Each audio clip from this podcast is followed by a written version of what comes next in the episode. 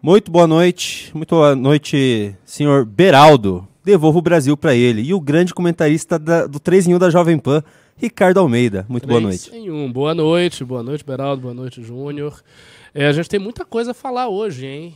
A gente vai comentar um pouco aí desses 100 dias do governo Lula, discurso que o Lula fez a propósito disso, algumas coisas sobre o arcabouço fiscal. Vamos fazer um programa jornalístico, né? Agora que eu, eu tive essa participação aí na PAN. Aliás, é, eu queria saber de vocês nos Pimbas, se vocês gostaram da participação, o que, que vocês acham, como é que foi, o que, que eu tenho que melhorar. Eu confesso que eu estava bem. Eh, para olhar para essa aqui, eu, eu estava bem nervoso na primeira vez, na segunda, mais ou menos, terceira e quarta, mais ou menos, mas ainda não tive um programa lá que eu fiquei assim, relaxado. Tipo, ah, me sinto em casa, é como MBL News. Não, não. Ainda estava sentindo o peso da responsa. Gostei bastante de fazer, gostei dos comentários dos meus colegas, eles são bons, assim, achei um programa bem, bem feito, tecnicamente também, tudo bem produzido, tal, bonito.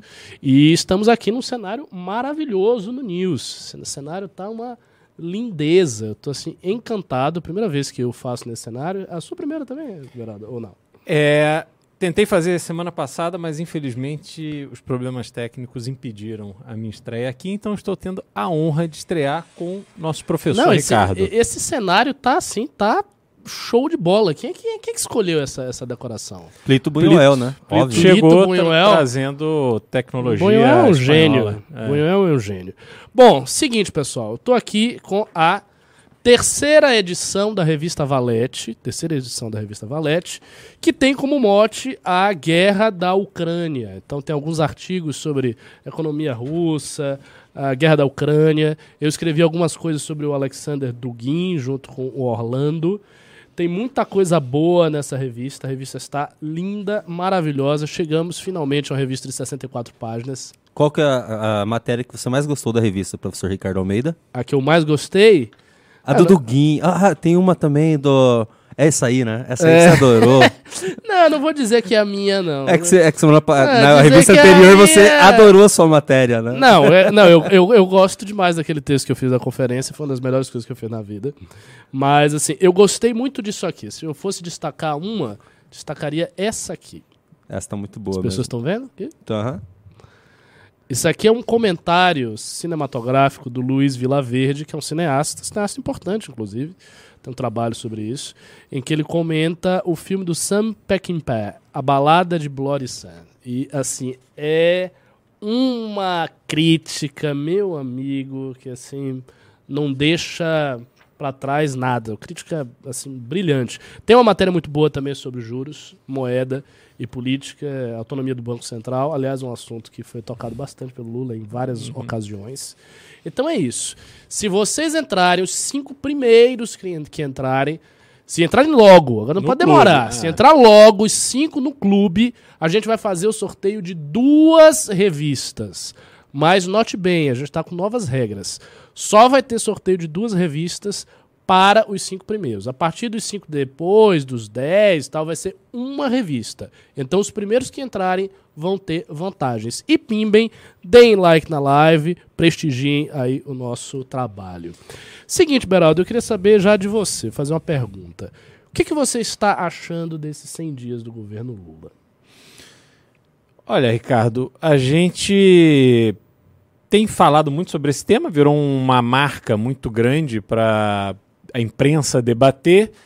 E o grande ponto do governo Lula é que esses 100 dias não deixaram marca alguma, né? Isso virou motivo de piada, de muitos memes e muita gozação no Twitter, Instagram, etc. Mas o fato é que os 100 primeiros dias do governo Lula surpreenderam pela falta de projeto prático. É, o que não poderia ser o caso de um governo tão experiente como é o governo Lula terceira edição. Como é que um grupo como o PT, é, que já governou o país anteriormente por quatro mandatos, vamos dizer, vai, é, é, o quarto não foi concluído, mas ele eles venceram a eleição, eles têm experiência administrativa, eles têm uma leitura apurada de cenário Eles têm vários governadores, têm prefeitos, eles sabem exatamente o que está acontecendo no país. Mais do que isso, eles também conhecem os efeitos que as medidas eleitoreiras do Bolsonaro causariam ao orçamento. Eles sabem exatamente o que o Brasil está passando. Entretanto, chegaram ao governo sem projeto concreto. E assistindo a manifestação do Lula hoje naquela reunião ministerial, onde ele fez um, não foi bem um balanço dos 100 dias, mas foi, é, por um lado, deu as suas justificativas, por outro, fez as suas cobranças. A gente percebe uma linha de semelhança com o próprio Bolsonaro, Ricardo. Sério? Uma linha de semelhança com o Eu Bolsonaro? Eu vejo, sabe por quê? O Bolsonaro, quando ele monta aquele primeiro ministério dele é, com a bandeira técnica, né? Então ele tinha ali uma proposta muito clara na campanha dele, que era é, diminuir o número de ministérios e montar um ministeriado técnico. Então ele traz o Tarcísio, trouxe o Paulo Guedes, a Tereza Cristina, enfim, e outros ali para dar esse aspecto de, de ministério técnico. Mas, na verdade, para ele, pessoa física, Bolsonaro, o grande interesse era que esse ministério assumisse cada um a sua responsabilidade e ele pudesse fazer outras coisas, que não aquela chatice de lidar com os detalhes da economia, da agricultura, do desenvolvimento, da infraestrutura. Ele, Para ele, você perguntasse ao Bolsonaro, em qualquer momento do governo dele, o que estava acontecendo em um dos ministérios, ele não sabia. Ele, ele não tinha interesse em saber. E o Lula não. O Lula, mal ou bem, nos primeiros dois governos, ele era um, um sujeito que tinha ali uma visão mais ampla das coisas. É, enfim, ele, ele tinha uma noção de para onde ele queria ir. É, e participava de uma certa forma de tudo que estava acontecendo. O que me pareceu hoje com essa manifestação, se você analisar esses primeiros três meses de mandato do Lula, me parece que ele também não é a figura que está dando norte. Por que você acha isso? Porque fazer o tipo de cobrança que ele fez hoje, cobrou do Haddad, cobrou do Lupe, mas foram coisas tão rasas. E aí você pega a questão da economia. O esforço que ele está fazendo para colocar nas costas do Banco Central a responsabilidade pela situação econômica do Brasil é enorme, aonde ele claramente está buscando um culpado. Ele não está com uma estratégia para transformar a realidade ele está numa posição, ele está tendo uma atitude que parece, olha, já tá tudo errado, deu tudo errado, eu não vou ter os instrumentos para fazer, preciso arrumar um culpado. Eu preciso ter em quem colocar a culpa. E é isso que ele está fazendo. Demonizou de novo hoje o Roberto Campos Neto e o Banco Central, sendo que o governo tem duas diretorias do Banco Central que ainda não indicou ninguém. Uhum. Não conseguiu apresentar por escrito a proposta do novo arcabouço fiscal não conseguiu apresentar ainda a reforma tributária. O governo não fez nada.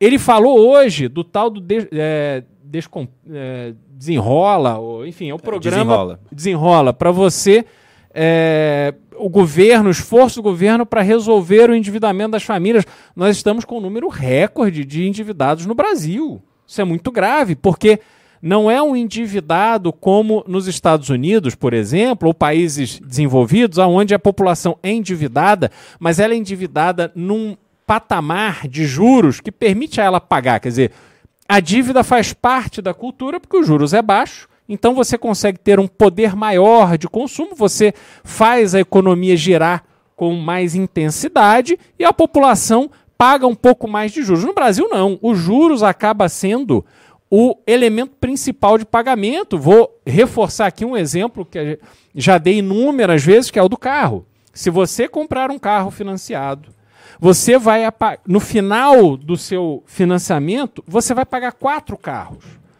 Um carro voltou para a montadora, que investiu na fábrica, que deu emprego, que fez projeto, que investe em tecnologia, etc. Outro carro foi para o governo, que metade do carro é imposto. E dois carros foram para o banco, porque é juros. Então uma economia dessa não funciona. É diferente você chegar nos Estados Unidos, você faz lá um financiamento de um, um, um Toyota, um Honda qualquer por 100, cento e poucos dólares por mês. Zero na frente, você não dá nada. Você simplesmente pega a chave do carro e 30 dias depois chega uma continha para você pagar de cento e poucos dólares. Então, é obviamente essa economia que gira aqui no Brasil não funciona assim. As famílias estão muito endividadas e trabalhando para dar dinheiro para o governo e para os bancos. Então, quando você tem essa realidade, era natural que o governo fizesse, usasse todos os seus instrumentos para diminuir esse endividamento. Nós temos, eu não concordo, mas nós temos dois bancos estatais. Temos o Banco do Brasil e a Caixa Econômica. Esses bancos não estão sendo usados como instrumentos para redução do custo do crédito ao consumidor. Porque, para mim, só se justificam por isso. Esses bancos serem instrumentos para baixar a, a, a, prática de juros ao consumidor. Aqui que é o nosso verdadeiro problema. O nosso problema não é o 13,75% de juros do Banco Central, da taxa Selic, porque esse não é a taxa de juros que a gente pega dinheiro.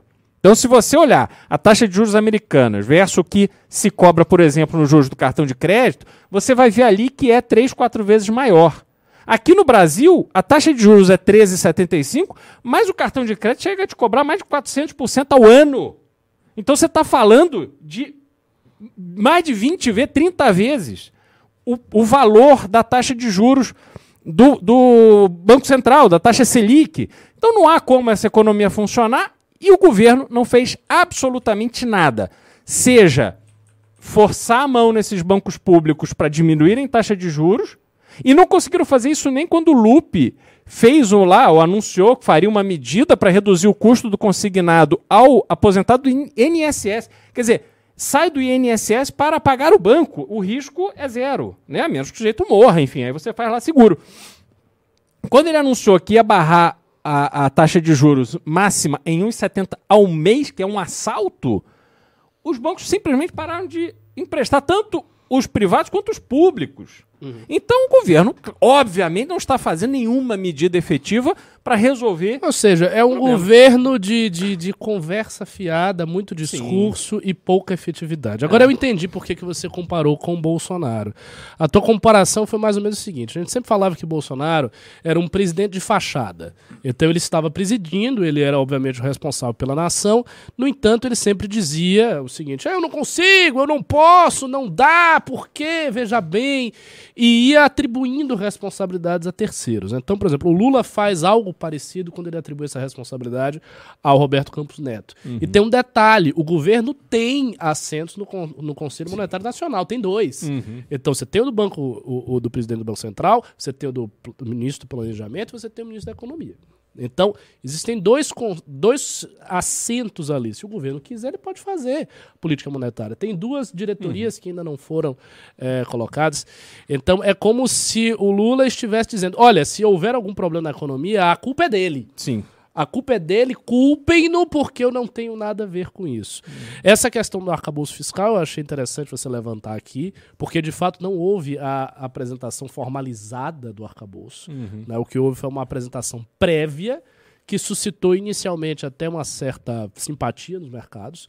Houve logo de cara que eles apresentaram uh, uma, uma, baixa do dólar, um aumento da bolsa. Houve muitos comentários na imprensa, tirando assim alguns críticos notórios do PT, como Alexandre Schwartzman, Marcos Lisboa. Fora isso, isso foi, é, o, o arcabouço ele foi bem visto. Por quê? Porque eu acho que aquilo ali foi uma espécie de teto de gastos mais flexível. Eles conservaram alguma coisa como âncora fiscal, eles não simplesmente revogaram o teto de gastos. O que era a, a promessa de campanha, a promessa de campanha do PT era a revogação do teto, não era substituição do teto por uma outra âncora fiscal, não foi isso que o PT prometeu.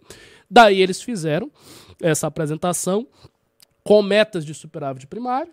Metas essa que eu acho difíceis de serem alcançadas, as metas são bastante duras, uh, com um, uma vinculação entre investimento e receita, vinculação nos casos mais favoráveis de 70%, nos casos menos favoráveis de 50%, e, enfim, uma âncora fiscal ali que agradou uh, parte do mercado, mas desagradou bastante a esquerda. Eu comentei isso quando estava na PAN, vou comentar isso aqui. Uh, as reações da esquerda, as reações da esquerda brasileira ao arcabouço fiscal do Haddad foram muito negativas. Eu vi diversos economistas ligados à esquerda, economistas ligados ao PSOL, por exemplo, alguns economistas ligados à Frente Brasil Sem Medo e outros grupos, coletivos, agremiações de esquerda que compõem né, essa esfera de militância do PT, uh, dizendo que o arcabouço foi muito ruim e fazendo críticas muito frontais, porque eles esperavam que não houvesse essas vinculações de superávit primário com receita e com investimento. Eles esperavam que o investimento pudesse correr mais livremente. Inclusive dizendo que o arcabouço não tem um caráter anticíclico, que não tem nada a ver, e que é uma maquiagem, uma maquiagem que vai travar o desenvolvimento econômico do Brasil. Mas o Lula, eles, como você falou, ele está uh, empurrando a responsabilidade por um primeiro ano que ele tem consciência que vai ser ruim para o Roberto Campos Neto. Ele, tá, ele está fazendo isso, mas eu não acho que isso funcione. Por que, que isso não funciona? Porque, para a cabeça do povo, o que interessa é o presidente. Se as coisas vão bem, isso é mérito do presidente. Se as coisas vão mal, isso é culpa do presidente. Ponto final. Não interessa se tem fulano, cicrano, uh, presidente do Banco Central, ministro disso, ministro daquilo. As pessoas olham o presidente e responsabilizam o presidente por tudo que acontece na nação. Essa é a reação natural do povo. De maneira que, se ele não entregar resultados econômicos tangíveis em renda, emprego, salário mínimo, que são as coisas que o povo interessa, o governo dele vai enfraquecer muito rapidamente. Você viu que já saiu uma pesquisa do Datafolha a respeito uh, da aprovação do Lula, né? Se ele estava uhum. como ótimo, como regular, e foi uma pesquisa muito ruim para ele. Sim. Tá a primeira pesquisa que pintou já é uma pesquisa negativa. Uhum. Saiu outra pesquisa, quer dizer, na, na mesma pesquisa, mas um outro aspecto, falando sobre a opinião da população a respeito das taxas de juros. Então, a população, 80%, acha que são taxas excessivas. Uhum. Mesmo que as pessoas não tenham conhecimento técnico, elas sentem que tem alguma coisa errada. Seguinte, pessoal, vocês não estão dando live, like na live. Tem pouco like aqui, a gente está com mil e poucas pessoas, tem, sei lá, 300 likes. Preciso que vocês deem like. Já entraram três pessoas, mas depois vocês pararam, então vou repetir qual é a nossa, o nosso sorteio aqui. Seguinte, entrando cinco pessoas rapidamente, e a gente está com quanto tempo de live aí? Tá no início ainda, minutos, né? É. Uns 20 minutinhos. Entrando logo essas pessoas aí nos próximos 10 minutos, 15 minutos, a gente vai sortear duas revistas para os cinco primeiros. E essa revista tá uma coisa fina. É o melhor trabalho do MBL da sua história. Por quê? Porque a primeira revista que chegou a alcançar a marca de 64 páginas, que vai ser a marca básica que a gente vai fazer todas as revistas a partir daí. Nessa revista já tem vários artigos de colunistas uh, que nós chamamos. Então, tem artigo do Raso, tem artigo do Paulo Cruz, tem artigo do Chico Graziano, tem, se não me engano, alguma coisa do Kim aqui, eu não tenho certeza. A outra tinha uma coisa do Kim. Não, tem, essa não tem. Essa não tem, né? É, mas tem vários artigos de pessoas que a gente está convidando. Tem um poema do Hugo Langoni. Uh, tem um, um, artigo interessante, um artigo não, uma crônica interessante uh, do Renan Santos. Tem a continuação do meu artigo que eu apresentei como conferência no Congresso retrasado. Ou seja, tá uma coisa fina, portanto, não demorem, entrem no clube. Isso sem falar da própria qualidade do clube. Toda semana saindo relatório, toda semana saindo bullets sobre todos esses assuntos que a gente comenta aqui. Você vai ser a pessoa mais bem informada se você acompanhar o Clube MBL. Portanto, entre logo entre logo. E em breve vai estar tá começando aí a nova turma da Academia MBL. Uhum. A gente fechou turma recentemente. Vou até gravar mais umas aulas para o segundo ano. Tava Preciso gravar disso. também. Tem um cenário lindo aqui para a academia, você já deve ter visto aí no Telegram do, do movimento. Aí a gente vai gravar umas novas aulas. Você vai falar sobre problemas do Brasil, né, Beraldo? Problemas do Brasil. Qual é o seu foco?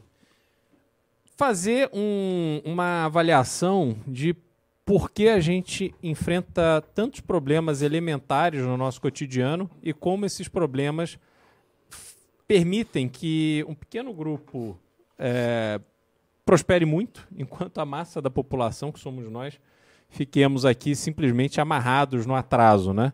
É, e esse atraso, professor, tem se mostrado cada vez maior porque a o Brasil, como ele não avança e a gente continua tratando de coisas elementares, o mundo está evoluindo, o mundo está avançando e o Brasil ele está completamente parado. A gente está estagnado.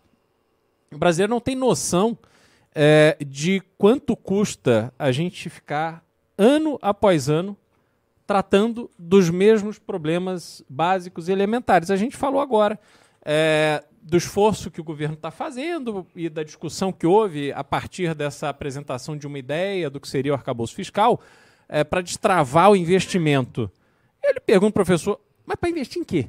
Cadê o projeto de investimento? Me mostra, mostra para a população brasileira o que é o projeto de investimento, porque são coisas absolutamente subjetivas. No sentido de que vamos fazer o Minha Casa Minha Vida. Mas cadê o plano para indicar de forma clara e inequívoca qual é a prioridade, qual é o modelo de, de, de residências que precisam ser feitas, qual é a diferença? Porque se você fizer.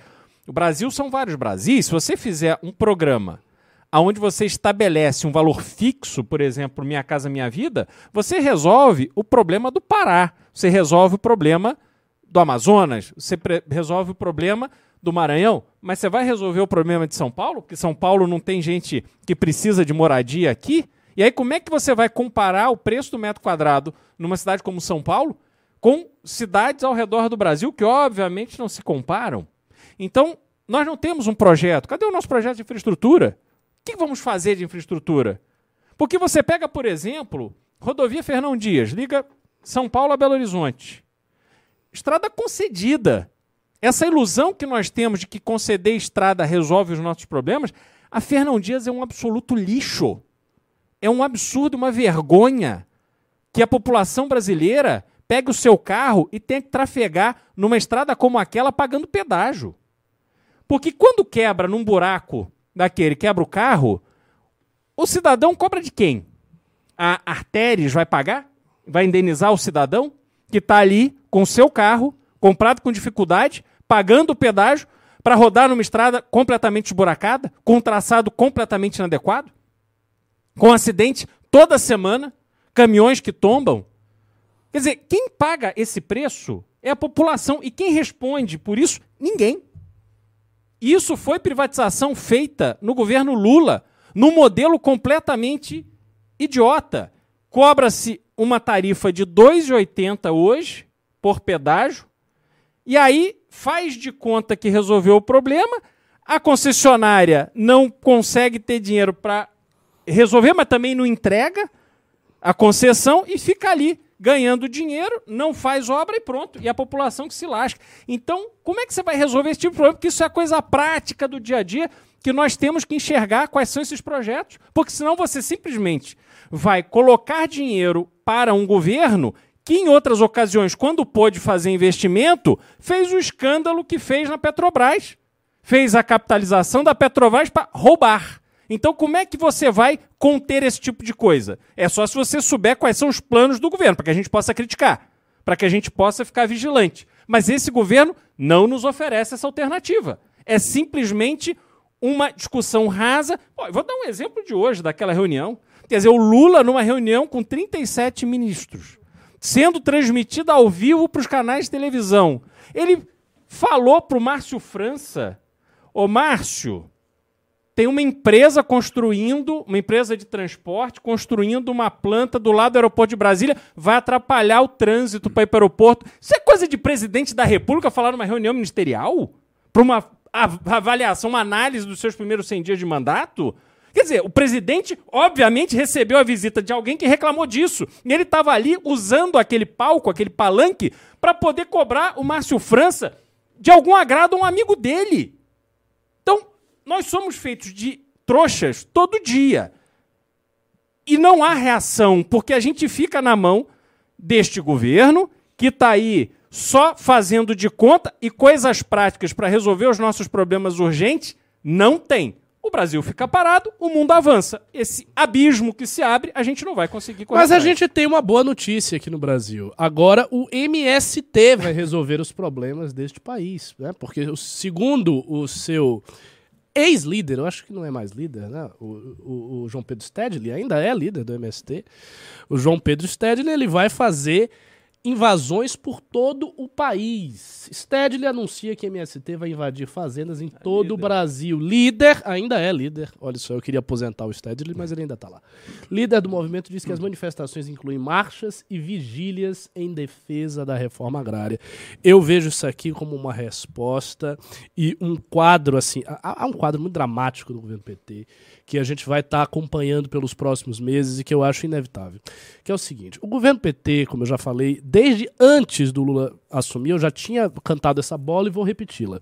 O governo PT se encontra sempre, sempre entre dois polos de atratividade. Ou, ou, ou, é como se ele estivesse no meio de um cabo de guerra. O próprio Lula, aliás, é, relatou isso quando ele falou na reunião que ele tem amigos de esquerda. Ele falou, ele, ele lembrou aquele antigo conselho que o Celso Furtado teria dado né, a ele. Olha, pessoal de esquerda tá para você ficar, não, lhe deixarem ir para a direita. Você, o que, que ele está dizendo? Ele está dizendo: olha, tem uma militância aí, que é uma militância de esquerda, que não está gostando dos rumos do governo, que está pressionando o governo e daí não está deixando eu fazer certas coisas. Quem são essas pessoas? Essa militância de esquerda, entre outros, é o MST.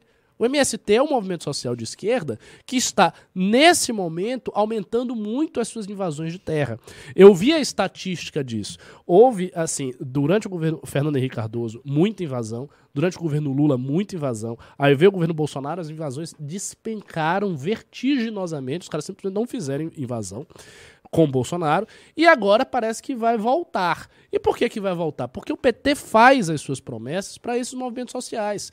Então, uma vez que o Lula está no governo, ele precisa entregar alguma coisa aos movimentos sociais. Eles precisam se reconhecer novamente como protagonistas da história brasileira.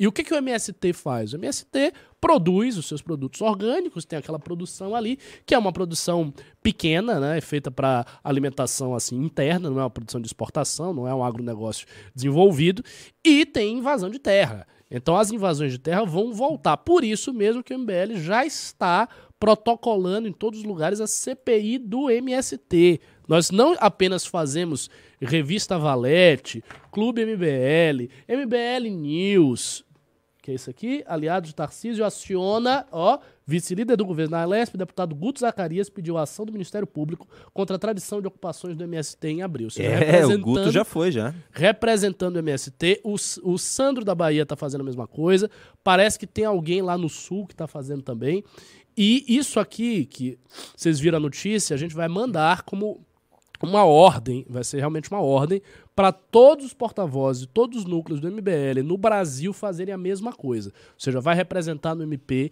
contra o MST, que agora vai começar a invadir. Quer dizer, já está fazendo, já está invadindo. Uhum. Então vocês vejam a, a, abrangência do trabalho do MBL, que não é só produção de conteúdo, live, isso que ainda é o trabalho político, ainda é o enfrentamento contra movimentos de esquerda, o enfrentamento contra agendas de esquerda, e por isso mesmo já tem quatro pessoas aqui no clube.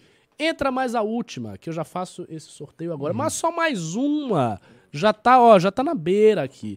Porque se demorar muito, não tem nem graça de fazer dois sorteios, né? Pois a gente é. faz um só. Uhum. Então entra logo, vamos lá?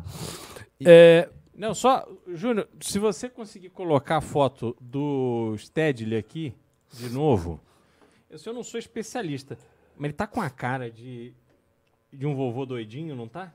Com esse olho meio e, Mas é, e é meio velha essa foto, eu acho, meio antiga. É, então, é daqui para pior. É, é, tá eu disse, se, eu não conhecesse como o Stedley, eu diria que ele é um velhinho bolsonarista de Santa Catarina que acordou assim depois do dia 8, ficou muito puto que o Lula tá aí, ele chegou assim. Hum, né, ele tá com aquela carinha de velhinho bolsonarista, é, né? Tá, né?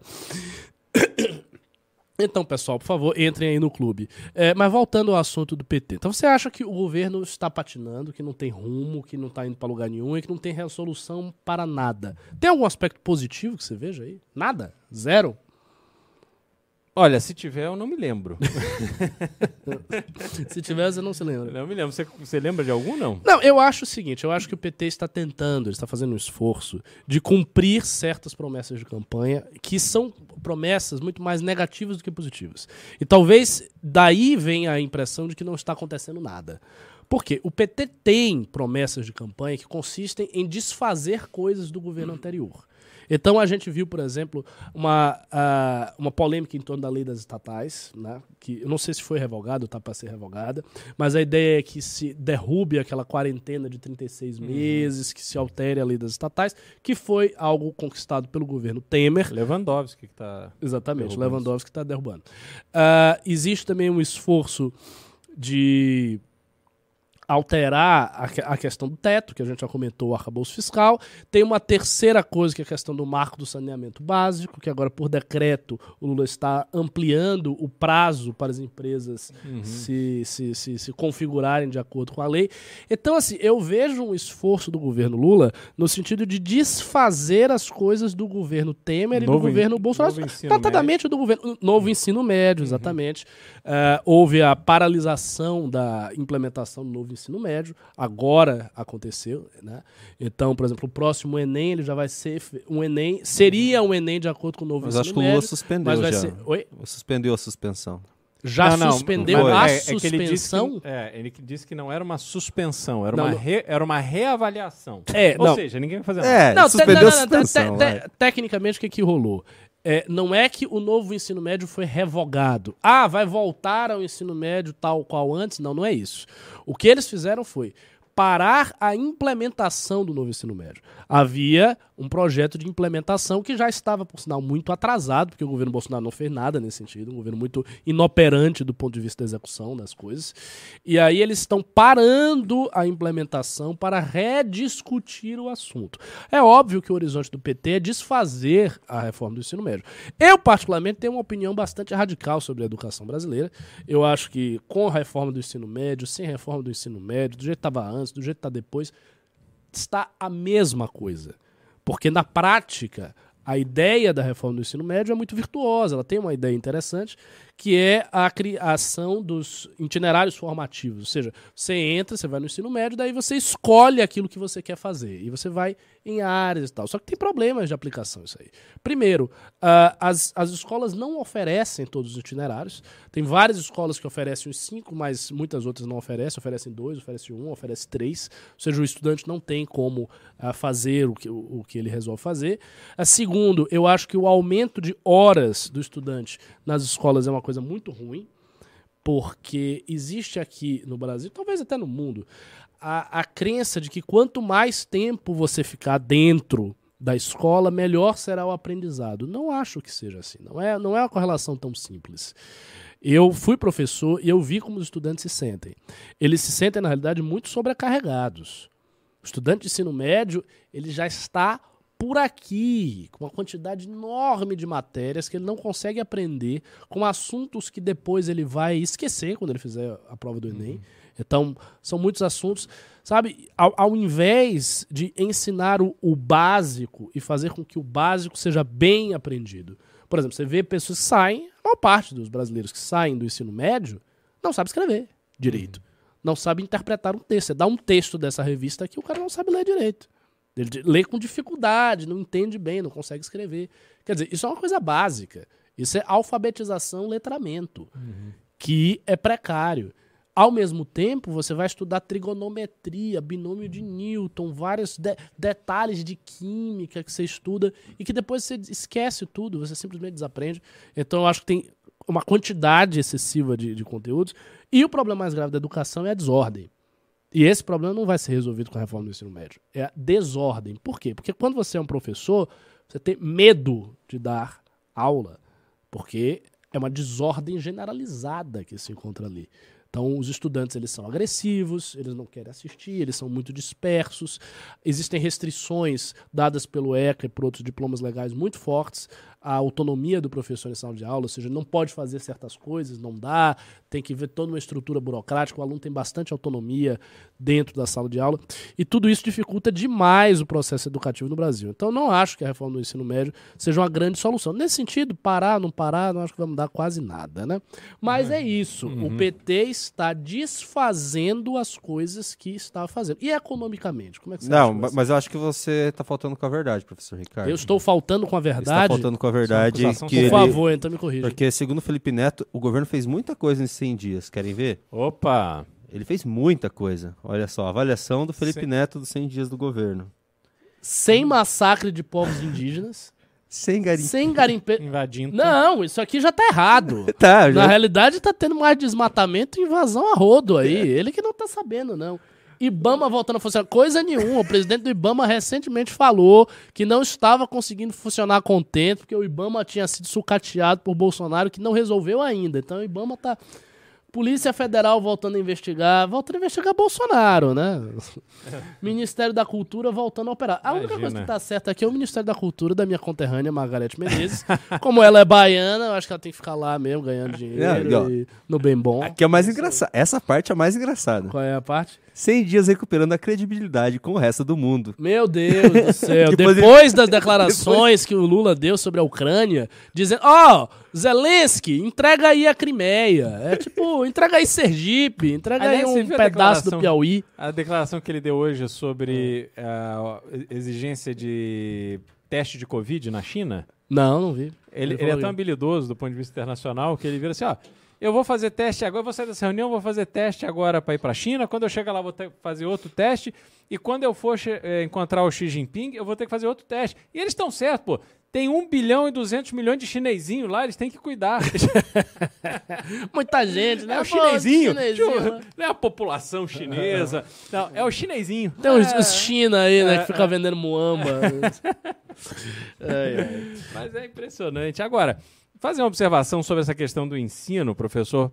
É, primeiro, eu acho que há uma confusão entre usar a escola para manter os alunos, é, o jovem, é, fora das ruas. Mas, realmente, não adianta você imaginar que um jovem que já tem um problema de relacionamento dentro de sala de aula vai ficar ali horas e horas e horas adicionais simplesmente estudando e tal. A escola tem que ser um ambiente de convívio porque a escola tem que concorrer com a tentação da rua. Então ela tem que ter ali exposta, tem que ter quadra, tem que ter uma A série de escola, coisas Beraldo, a escola já concorre com uma tentação que está dentro da escola, que se chama, sabe o quê? Celular. É. Celular. Isso aqui devia ser proibido Uhum. em escola. Você botou o pé na escola, devia ter um bedel Uhum. tomando o seu celular e guardando o celular. Sim. Isso aqui atrapalha demais a atenção, porque os estudantes simplesmente ficam no smartphone. Uhum. Nem olha o que o professor está falando. Sim, sim, sim. E, e aí a gente, lembrando dessa questão de escola, vê como as soluções são rasas. É, a gente teve aquela tragédia, aquele horror que aconteceu em Blumenau na semana passada.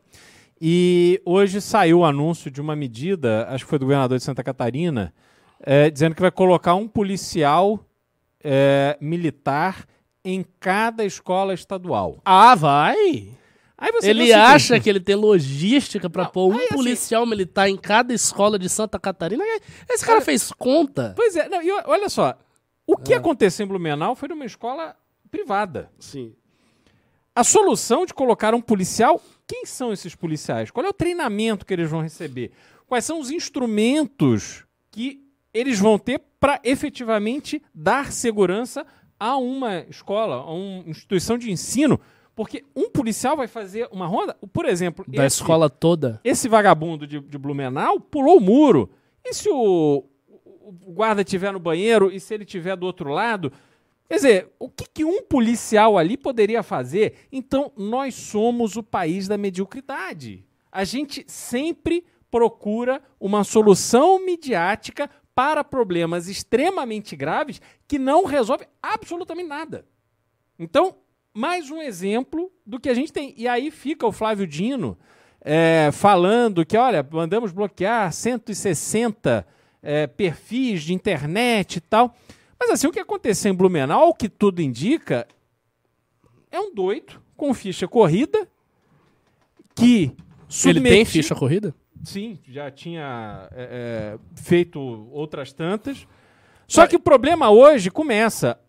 A polícia aprende, o juiz na audiência de custódia solta.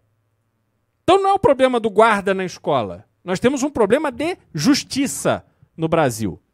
E quando você quer aumentar o policiamento das escolas, não é com guarda que você vai fazer isso. Cadê o sistema de monitoramento? Cadê a inteligência? Cadê o reconhecimento facial?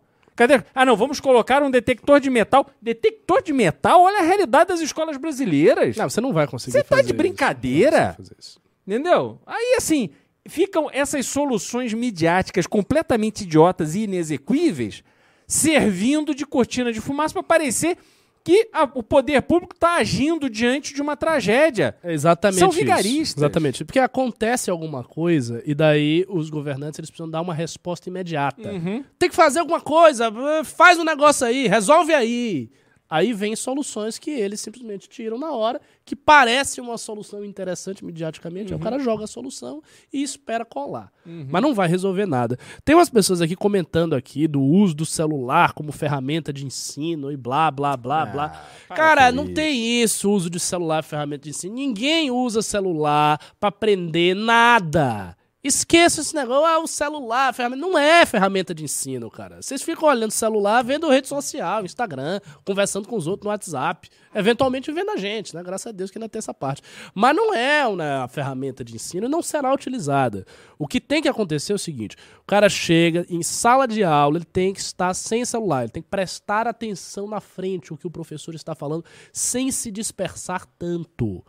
A dispersão excessiva do estudante é uma coisa que prejudica demais o processo de aprendizado. Isso sem falar no desinteresse gerado por um sistema educacional que é muito precário.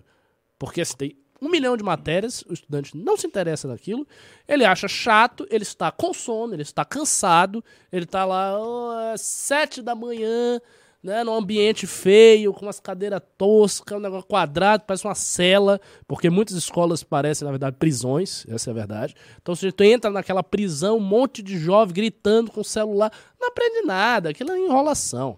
Mas assim, eu tenho certeza absoluta que todas as pessoas, todas não, né, muita gente relacionada a ensino no Brasil não tem interesse nenhum em resolver o problema da educação. Aliás, esse é um problema que eu sempre sinto quando o Beraldo faz as suas análises, que é o seguinte: o Brasil tem vários problemas. Só que as pessoas que estão nominalmente responsáveis por resolvê-los não tem, não querem resolver. Não se esforcem.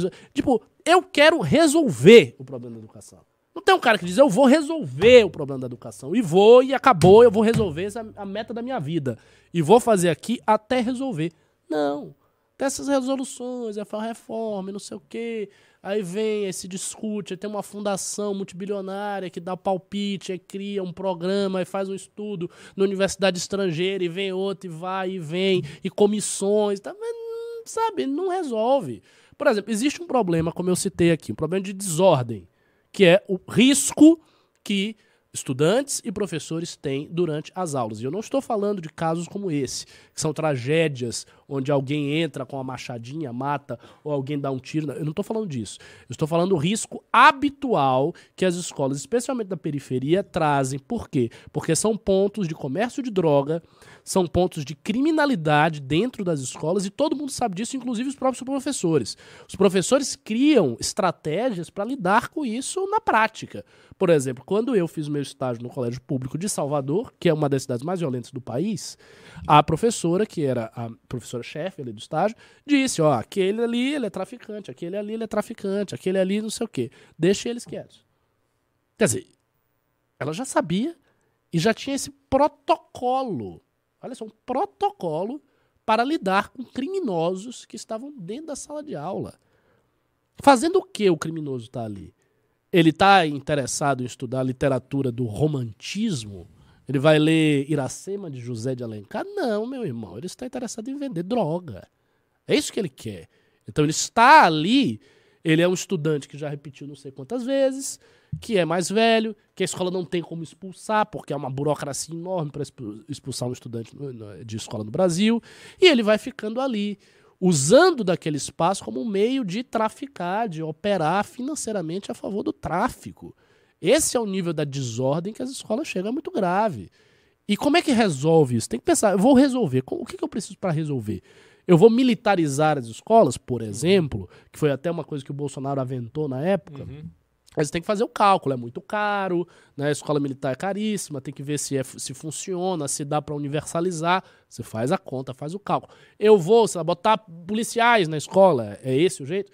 Ou eu vou alterar, portanto, a legislação que deixa o professor tendo tão pouca autonomia, existindo meios tão ruins de aplicação da disciplina, o que, que eu vou fazer exatamente? Mas eu vou focar e vou resolver esse problema. Pegar o problema, um único problema e tentar resolvê-lo. Eu tenho absoluta certeza, se as escolas tivessem um pouco mais de ordem, só isso, sem alterar nada do currículo, sem alterar nada de Plano Nacional de Educação, nada de BNCC, só ordem dentro da sala, já faria com que o aprendizado desse um salto.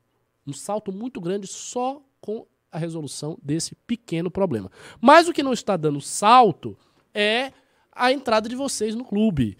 Tem quatro pessoas. Do início vocês entraram até com mais vontade, depois vocês simplesmente dormiram, pararam, não entraram mais. Então, novamente, eu vou fazer propaganda aqui da Valete, pô. Eu vou sortear duas valetes, caso entre mais alguém, algum filho de Deus, agora, daqui a, sei lá, 5 minutos, 10 minutos. Bora lá, minha gente. Professor, Oi. você falando da, da sua experiência na escola, eu Ah. lembrei disso aqui, ó. Olha, Então quer dizer que o cara que tá no corre tende a permanecer. conhece isso aqui? Não conheço, não. Ah. As faces da física. Caralho, tudo. Karl Marx. Mas você tava falando que, ah, que não tem ninguém É. que queira resolver. Pô, o Temer fez uma reforminha meia boca e inva- invadiram as escolas, É, pois é, pois é. sabe? É porque a esquerda critica, vai dizer que a reforma foi privatista, que prejudica os professores. Tem toda uma, uma crítica. Ah, Também tem essa dificuldade. Qualquer coisa que você faça no Brasil, vem tanta gente criticando e enchendo a paciência, e mídia, e ONGs, e, e- e grupos de estudantes, e grupos de. É, é difícil fazer qualquer coisa, cara.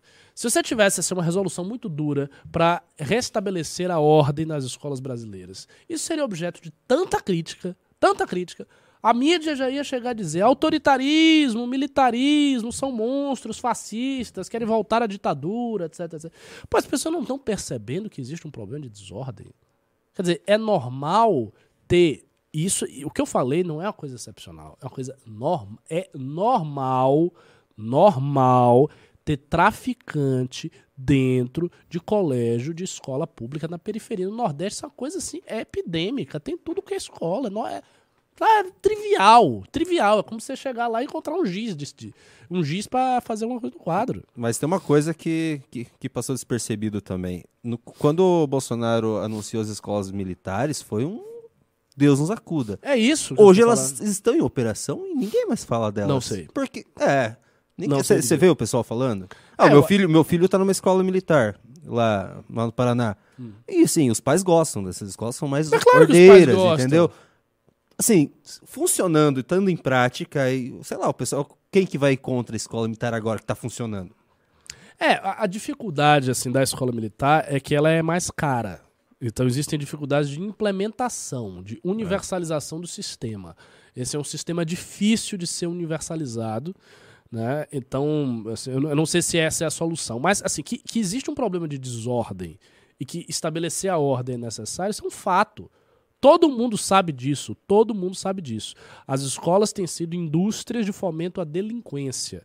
Quem usou essa expressão, muito parecida com essa, foi o professor Paulo Cruz, em uma, uma thread que ele fez, uma opinião que ele deu no Twitter. Ele usou essa expressão. E é uma expressão correta. Então, há, há um fomento da delinquência. No entanto, o que, que faz o governo PT? O governo para a reforma do ensino médio para ficar discutindo. Discutindo coisas práticas, discutindo coisas tangíveis. Não, discutindo coisas abstratas, o ensino para o mercado, que não é para o mercado e não sei o quê. Sabe? Não, não- E o que, que ele vai colocar no lugar? Ele vai resolver esses problemas? Não vai resolver. Não vai resolver. Houve, para nós sermos justos, durante o governo petista, uma grande expansão do ensino, especialmente do ensino superior. De Houve- péssima qualidade. é, de péssima qualidade, mas houve uma expansão. Eu, eu entendo. Ah, foi uma expansão ruim, mas foi uma expansão. Alguma coisa foi feita, aumentou quantitativamente, não melhorou. O que que deveria ter sido feito logo em seguida? Conservar a quantidade, que é um ganho. Quantidade é um ganho. Né? Você permitir que mais pessoas ingressem na universidade é um ganho. E não existe essa conversa. Ah, o brasileiro está muito na universidade, deveria ficar nos, nos- nos cursos técnicos. Não. O brasileiro está pouco nas universidades. Nós temos uma população universitária pequena em comparação com a população total do país. Lem- Lembrando disso, é um fato estatístico. Então, conservar a quantidade e tentar elevar a qualidade. Não houve elevação de qualidade nenhuma. E ficou por isso mesmo. E aí, e agora? aí você Senhores, passou Temer, Bolsonaro. Coloquem o fone. Opa! Finalmente. Chegamos num momento especial da nossa live. Vou ver a minha querida Dilma Rousseff. Vai sim. A presidenta voltou. E nós não vamos colocar uma meta, nós vamos deixar uma meta aberta. Quando a gente atingir a meta, nós dobramos a meta. Quando a gente atingir a meta, nós dobramos a meta. Maravilha, isso aí. Pronto. Temos então o primeiro sorteio daqui, pra gente fazer daqui a pouco. Maravilha. Assim, Agora, é o seguinte, professor, entrando mais dois, entrando mais dois, até sete, a gente sorteia mais um? Até rapi- sete? Ou até oito, Não, se for rapidinho. Tem que ser até 10. Não, eles não merecem 10, até sete. Tem que ser tem até que ser, 10. tem que ser até 12. Eles já demoraram muito de entrar aí. Até 10, professor. É, vai, vai. Até pessoal é 10. bonzinho aqui. Não. Até 10 a gente sorteia mais dois. Mas assim, sinceramente, vocês entraram rápido no início. Uhum. A gente começou a conversar, vocês entraram depois, ficou com a preguiça. Entra logo, bora, vamos. Professor, depois que bora. foi pra rede na- nacional de rádio, tá um pouco meio. Não, nada, nada a ver. Eu, eu sempre Nada a reclamei, eu sou a pessoa mais reclamando que tem. Eu sou uma espécie de ranzinza. E eu, é que eu não sou tão velho assim, não, viu? Quando eu chegar à idade de uns 60 anos, ninguém Temos vai a me mesma suportar. idade, professor. Eu tenho a mesma idade que você? Eu tenho 35. E você reclama pra cacete também, Sim, né? eu Então sou- acho que a gente tá. eu Você, um você reclama mais do que eu. Você consegue ter o feito de reclamar mais do que eu. Sim. É porque eu reclamo das coisas em geral. E o Beraldo reclama das questões econômicas do Brasil. Beraldo, 40% Pergunta- hoje. E- 40%? E pra conseguir um carro no Brasil e nos Estados Unidos, Beraldo, aí ele começa. Por que nos Estados Unidos? Você consegue um financiamento a 100 dólares aqui, você pega um carro. Vai lá, professor. Vamos ver? Pegou uma? Peguei uma, Não vou peguei pegar. outra, vai. São duas, correto? Isso aí.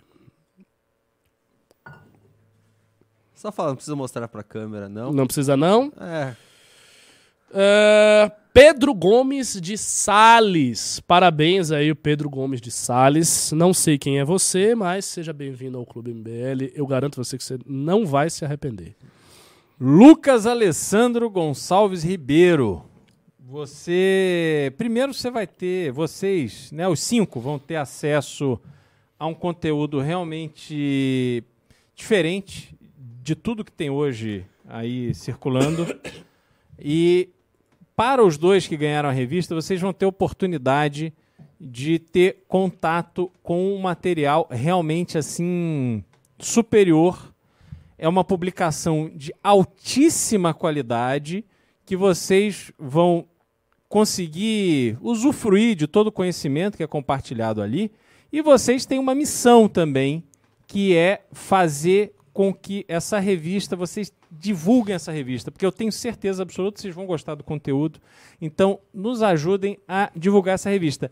E para vocês, olha, a gente, mais cinco aqui entrando para o clube, nós vamos sortear mais duas revistas. Mas para todo mundo que quiser a revista, entre no mbl.org.br barra revista. Vou, tá vou jogar um, um balde de água fria aí nessa sua proposta. Por quê? Porque nós temos que encerrar a live em 5 minutos. Sério? É, hoje a live vai até às 8. Ixi. Porque você tem- Rigorosamente? É, porque você tem um compromisso, senhor Beraldo. Não, mas nós podemos ficar um pouquinho mais, não, para ler você os quer pimbas? ficar? Só- é, vamos, gente- vamos ler os pimbas. Pois é, pra gente ler os pimbas. Nós Sim, temos que... é, é Essa você que manda. conversa, Não, conversa, é- é a produção verdade. quer Não, não, dormir. não, eu tenho- essa- Ah, eu, fico Não, aqui, não. eu fico aqui até às 11. Você, tô você fica até às 11 comigo, Ri- Ricardo Almeida? fazendo Eu não, live? ficar Exato, aqui, eu eu quero dormir, pô. Eu tenho insônia, meus senhores. Eu tô aqui sempre sob insônia. Vamos ler, vamos ler dormir. os pimbas? Bora, mas eu só queria dizer uma coisa. Essa revista Valete, inclusive, minha gente, traz. É a, é a primeira que traz isso. Depoimentos dos leitores. Eu vou ler só um depoimento aqui, do André Xavier. A Valete tem trazido reflexões incríveis, incríveis, sobre o cenário geopolítico e cultural, num formato simples e imparcial, nos provocando a pensar mais sobre desdobramentos e não somente uma leitura de opinião. Isso foi aqui o leitor André Xavier, um dos assinantes da Valete, que deu essa opinião. E a gente tá botando opinião de verdade, viu? Não tá enganando, não. Não é aqueles sites fuleiro de compra que você bota Robson. Sabe uma coisa que eu vi? A, a nossa É. revista tem a mesma quantidade de páginas, por exemplo, da Piauí agora. Só que É, tem mas- muito mais quantidade de conteúdo, porque não tem propagandas na nossa revista. É só é só material, material, material, material, material. Tem quase o dobro, eu contei, de materiais. de- É, é, ou seja, você paga e você leva mais porque tem muito mais conteúdo. No futuro, a revista Valete, quero que isso aconteça, vai ter sim propaganda, publicidade. Ah, acho tem que ter, né? Tem que ter tudo isso, tem que circular em banca, tem que ir pra livraria, tem que ir pra consultório. Isso aqui, Uhum. cara, tem que ser visto como um produto cultural fino da sociedade brasileira. Tem que ser nem uma coisa assim, ah, do MBL. Não, tem que ser assim, a Valete. As pessoas sabem o que é. Exemplo, você fala Piauí. Eu nem sei quem são os donos da Piauí. Você sabe quem são os donos da Piauí? Ninguém sabe a que é a, a Piauí, é ligado aqui. Piauí, se não me engano, Banco- tem dedo dos Moreira Salles. É, Banco Itaú, Moreira Salles. Mas eles são os donos. É, Sim. acho que o, o- Não sei se o Walter ou o João Moreira Salles são, é um dos fundadores. Ah, mas você sabe por que bancado. você, vocês, ah, vocês são ah, pessoas escoladas negócio de política, mas as Eu- pessoas eu, eu normais. vou ler um comentário. aqui. A esquerda normal não sabe, não sabe de quem é a Piauí. A Piauí circula em tudo que é lugar, por favor. O Daniel Freitas está decepcionado com o Beraldo. Por quê? Porque ele falar que policial nas escolas, outra medida seria inexequível, não dar uma solução ao mesmo que não dizer nada. Não. Não, vamos lá. É, isso, obviamente, é um assunto tão complexo que você não resolve colocando um policial por escola, como propôs o governador de Santa Catarina. Para que você consiga levar segurança para as escolas, você precisa ter um projeto de segurança bem executado. Então, esse projeto de segurança é como você faz a segurança da sua casa. Quando você contrata uma empresa de segurança, ela vai lá, ela vai colocar cerca elétrica, ela vai colocar câmera, ela vai fazer o monitoramento, ela vai ter lá um sistema que você pode acionar para a polícia chegar. Agora, óbvio que no Brasil não vão fazer nada disso. Você acha que lá no interior de Santa Catarina vão fazer algo dessa natureza? Ou o governo simplesmente vai destacar um policial que não será treinado para esse propósito, fica, fica lá na porta para ter uma falsa sensação de segurança? É obviamente que é isso que vai acontecer. Esse policial vai revistar a bolsa dos alunos, porque o, o aluno aqui de São Paulo entrou com a faca na escola. Então, quer dizer, você tem escola com milhares de alunos, e aí você acha realmente que nós estamos tendo uma discussão rasa? Não, rasa é quem diz que vai resolver esse problema colocando um policial na porta de cada escola. É óbvio que não é assim. Então, mas nós somos o país sem projeto, para nada. Nós somos simplesmente o país do blá blá blá. Então é mais um blá blá blá do Flávio Dino, do Jorginho Melo, dessa turma toda. E pronto. E Viva o blá blá blá Só em brasileiro. paralelo, assim, é, Estados Unidos, que é um país que tem muito ataque e Muito consegue, conseguiria, com a estrutura que tem, colo- eles colocaram, eles colocaram um policial, eles colocaram detector de metais nas escolas. E assim, só no passado foram 193 ataques. Sim. Nos Estados Unidos que tem essa capacidade, né? Sabe, Não- eu, não é- eu, eu, se esse eu é fiz segundo a grau nos Estados Unidos, uma cidade do interior da Geórgia. Em 1993 já estava programado e foi instalado em 94 o detector de metal na entrada da escola. 19... Eu estou falando há quase 30 anos. Isso já era um, um assunto sendo tratado lá, porque havia a identidade clara do traficante, das gangues. Não era um ataque, essa preocupação naquele momento não era ataque a pessoas indefesas, enfim, não, era briga de gangue. Porque isso era um risco que era monitorado pela escola, e era escola pública. Em 1994, eles colocaram detector de metais. Agora, se você não fizer um trabalho conjunto com a polícia fora da escola, você realmente não consegue deter todas as possibilidades de ataque de uma escola, com centenas, milhares de pessoas transitando ali todos os dias. É, é impossível. É isso aí. Vamos E eu sabia que você ia apertar no botão da indignação do Beraldo. Foi o momento assim. Já, você tinha certeza que o negócio ia Beraldo, apertar. 75%. Guilherme Nobre. Bernardo mandou 5,50. Tô até vendo a manchete amanhã. Se o Lula não entregar a picanha, eu entrego. Renan Santos sorteia a picanha ao vivo, satirizando os 100 dias de governo. Ele, ele sorteou uma picanha. Eu vi, eu vi. Eu, eu tava aqui do lado, eu tava ouvindo os gritos. Vou sortear picanha! Picanha! Maravilha. O Mistérios Cósmicos mandou 5,50. Professor Ricardo, como está sendo participar do 3 em 1? Ficou muito nervoso, ansioso? Fiquei, fiquei. Especialmente no primeiro dia. Nos outros eu fiquei já menos. Mas no primeiro dia eu fiquei bem tenso. E curiosamente foi o melhor dia, né? Às vezes você fica tenso, você fica mais ligado nas coisas. Tava bem tenso. E eu estou também num momento ruim do meu sono. Eu tinha vencido, eu passei um ano inteiro, ano passado, lutando contra insônia, tomando remédio e tal. Aí venci, pá, tava vencendo. Aí minha esposa voltou a trabalhar. Aí eu tenho que acordar muito cedo para cuidar da criança. A criança tem doença e acha pega virose aqui com uma facilidade enorme. São Paulo é, é terrível para as crianças. Aí tem que acordar, ela tosse. Aí meu sono. Aí agora eu tô voltando a me esforçar para dormir no horário certinho, tá? É difícil para mim dormir, tanto que eu vou fazer uma cirurgia, vou cortar aqui, vou abrir Cirurgia? a cabeça. Vou, eu vou abrir a minha cabeça, cortar isso aqui, pá, porque eu tenho desvio de septo, vou resolver todos os problemas de obstrução para ver se eu durmo bem, sem precisar usar CPAP. Olha só, que, que fino, que elegante, Eu tava elegante. que né? sofisticado. Olha só. Não, nosso professor é imã de audiência. Pô. Audiência do 3 em 1 subindo com a presença do professor. Maravilha. Vamos para o próximo Pimba. O Gui mandou 15 reais. O canal do Saitão tá dizendo, Ricardo é dono de casa. Eu não era, não, né? Mas agora eu virei, né? Porque a mulher voltou a trabalhar. Com- contra a minha vontade, nem queria, né? Não gosto. Já fica aí em casa mesmo. Ela passou vários anos, ela fica se queixando que. Nosso professor, Ah, eu fiz uma faculdade, eu quero voltar pra minha área. Nosso professor é um muçulmano submisso. É, olha aí, me sacaneando, não é possível. Mas ela veio com esse, Ela já, já tinha essa demanda. E porque ela ficou realmente vários anos sem trabalhar aqui. Aí ela, não, eu queria voltar, é a minha área, não sei o que. Eles não precisa, não, fica aí. Não, eu quero. Você então vá, né? Você quer trabalhar, vá trabalhar. E aí dei incentivo, ajudei, ela passou no CRC, tá feliz, trabalhando que nem uma escrava. Ela acorda cinco e pouco da manhã, volta tarde, cansada e faz comida e não sei o que, você trabalha até a tampa, mas tá gostando, né?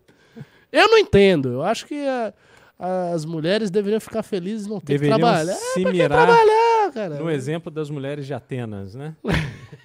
Vivem para os seus maridos. Cara, Beraldo, trabalhar é uma coisa boa, trabalhar é péssimo. Eu odeio trabalhar.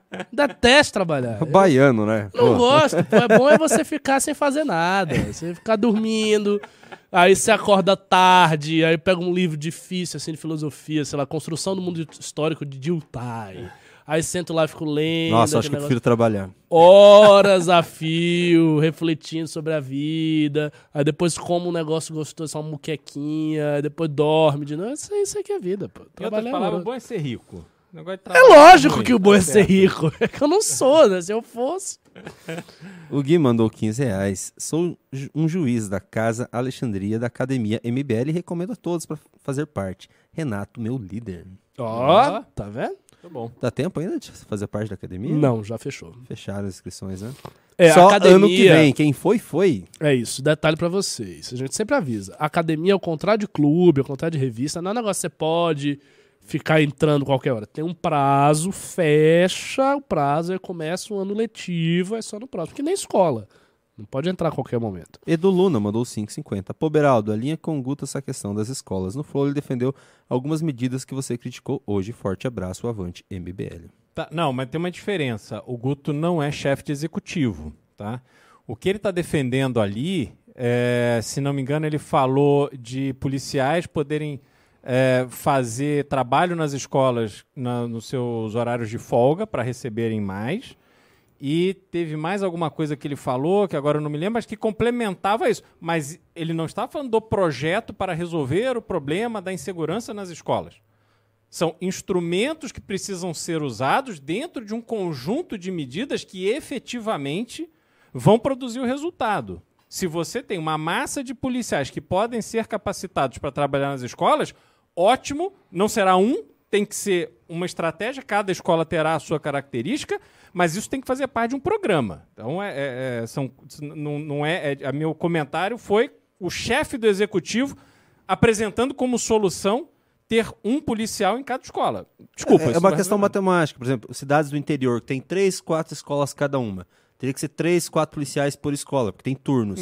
Essas cidades normalmente não tem policial. Tem Não, não um- tem nenhum. Tem, é uma tem- tem viatura dois que compartilha todas, toda uma Isso. região, Isso, entende? isso, isso. É, o que o Guto tá propondo não é isso. Uhum. É diferente. O Matt mandou 55 reais. Maravilha. Uou! Belo Pimba.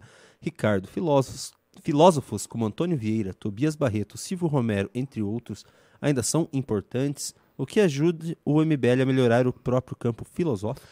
Vamos lá, vou dar uma resposta mais sofisticada que a pergunta exige. quando o ensino acadêmico de filosofia no Brasil se constituiu ali por volta dos anos 30 e 40, com a missão francesa na USP, todos esses filósofos eh, anteriores a isso foram vistos por esse novo ensino como ensaístas, como diletantes, como pensadores impressionistas. Então você tem uma tradição filosófica no Brasil que vai até a constituição do ensino acadêmico brasileiro e que é abandonada por este ensino. O ensino acadêmico brasileiro se voltou a fazer o quê? Se voltou a fazer análises, geralmente análises conceituais, de ideias, temas, problemas de grandes filósofos da tradição clássica, como Kant, Descartes, Bergson, Merleau-Ponty, etc. Isso gerou um grande problema no Brasil, que é um problema de inconsciência filosófica acerca da nossa própria tradição. Mais recentemente, uh, diversos filósofos egressos, sim, do meio acadêmico, por exemplo, o professor Júlio Cabreira, uh, Ivan Domingues, né, professor Paulo Faria e outros, é, discutiram, dialogaram, buscam dialogar com essa tradição brasileira ainda pouco conhecida, justamente porque ela foi abandonada como algo ensaístico e impressionista. Ô, Ricardo Almeida, só para encerrar, ah, deixa eu mostrar isso aqui para você. Falou bem dela. Eu acho que é dela que você falou hoje. Governo Lula aumenta limite de cachês de artistas na Rouanet de 3 mil para 25 Ah, mil. isso é- Parabéns aí. Mas isso eu concordo. Eu devo É? dizer que eu con- con- concordo. Concordo. Sabe por que eu concordo? Porque quando o Bolsonaro, quem, quem fez essa limitação, ele foi, aliás, o Mário Frias, junto com um cara que eu conheci, pessoalmente, palestrei com ele, assim, tá sentado aqui no- do meu lado, tipo, você. O, o André Porciúncula, que era o Mário Frias e o André Porciúncula, Amigos que cuidaram, inclusive. Exatamente. Eles, Foram cuida... juntos. eles cuidavam daquele negócio da cultura Uhum. e tal. O que que rola? É, eles fizeram critérios muito rígidos para impedir a mamata e tal. Só que 3 mil reais é baixo. A depender de quem tá lá, assim, não não tem sentido É, você acho que dizer é que, uma. viu? Não, claro que não é. É não tem sentido se dizer que uma artista vai receber 3 mil reais, que um músico profissional de alta performance vai receber 3 mil reais, que artistas de alta performance com gabarito vão receber 3 mil reais. Não é assim. Não, mas daí isso, Isso é- atinge quem precisa, na verdade. É, que seria o, insti- o, o- Vamos dizer assim, a ideia da Lei Rouanet, que é pegar artista que tá começando. Vai, professor, 3 mil reais de cachê é um não é ótimo só valor. isso, não é só isso. Depende do projeto cultural. Por exemplo, nenhum maestro vai fazer com um cachê tão baixo, assim, maestro consagrado. Você, veja, Mas mais consagrado não precisa de Lei Rouanet. precisa, muitas vezes precisa. Vários é, espetáculos. Mas não de- vai pra maestro, isso aí vai Eu sei, mas vários, de- vários espetáculos de teatro, por Artista exemplo, no Brasil, vai. vários espetáculos de teatro no Brasil são feitos graças a leis de incentivo, do contrário, eles não seriam feitos, porque a produção é muito cara. Ainda que você tenha um espetáculo que venda ingresso e tudo mais, o, o valor da venda com o valor do gasto né, torna aquilo comercialmente complicado. Aí você vai dizer, ah, então abandona. Não, não é assim. Eu acho que foi um critério muito rígido e com, muito mais com o objetivo de. de... Fui na virada cultural de Curitiba no passado, eu acho que tinha que acabar. Nossa aquela- senhora. cara. Eu sei, mas, é- mas, é- Horroroso, mas aí é horroroso. que tá. Aí é que está. A, a direita, de uma maneira geral, ela não gosta dos artistas. Porque os artistas são de esquerda e tem uma certa antipatia pelos artistas. Mas, assim, isso não é disputar um campo cultural. Isso é rejeitar o campo cultural. Então, eu acho que essa mudança foi uma mudança muito mais no sentido de rejeitar o campo cultural. do Acho que que eu rejeito tentar- também. Eu concordo com eles. O insuportável falou, Junito, queria concordar com você, mas aí estaria discordando desse homem que vai no 3 em 1. é isso aí, pessoal. Alguma consideração? Ou Você você quer ficar mais, Beraldo? Ou encerramos?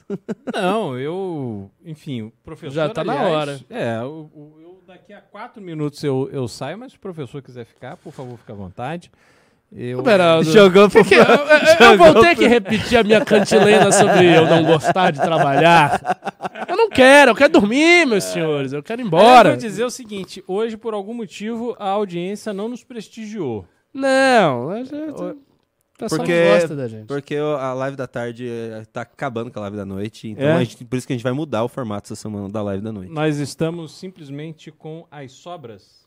Parece olha, que sim. Sim. Vou dizer o seguinte, para nossa querida audiência, essas mais de 1.500 pessoas que nos acompanham, é, vocês é, nos prestigiam aqui e dão sentido ao trabalho que a gente faz. Poder estar aqui se comunicando com vocês todas as noites é realmente um privilégio. Então, obrigado pelo apoio. Eu gosto. Bonito isso. É bem bonito. É um, é um que- grande privilégio, mas va- vamos logo. Né?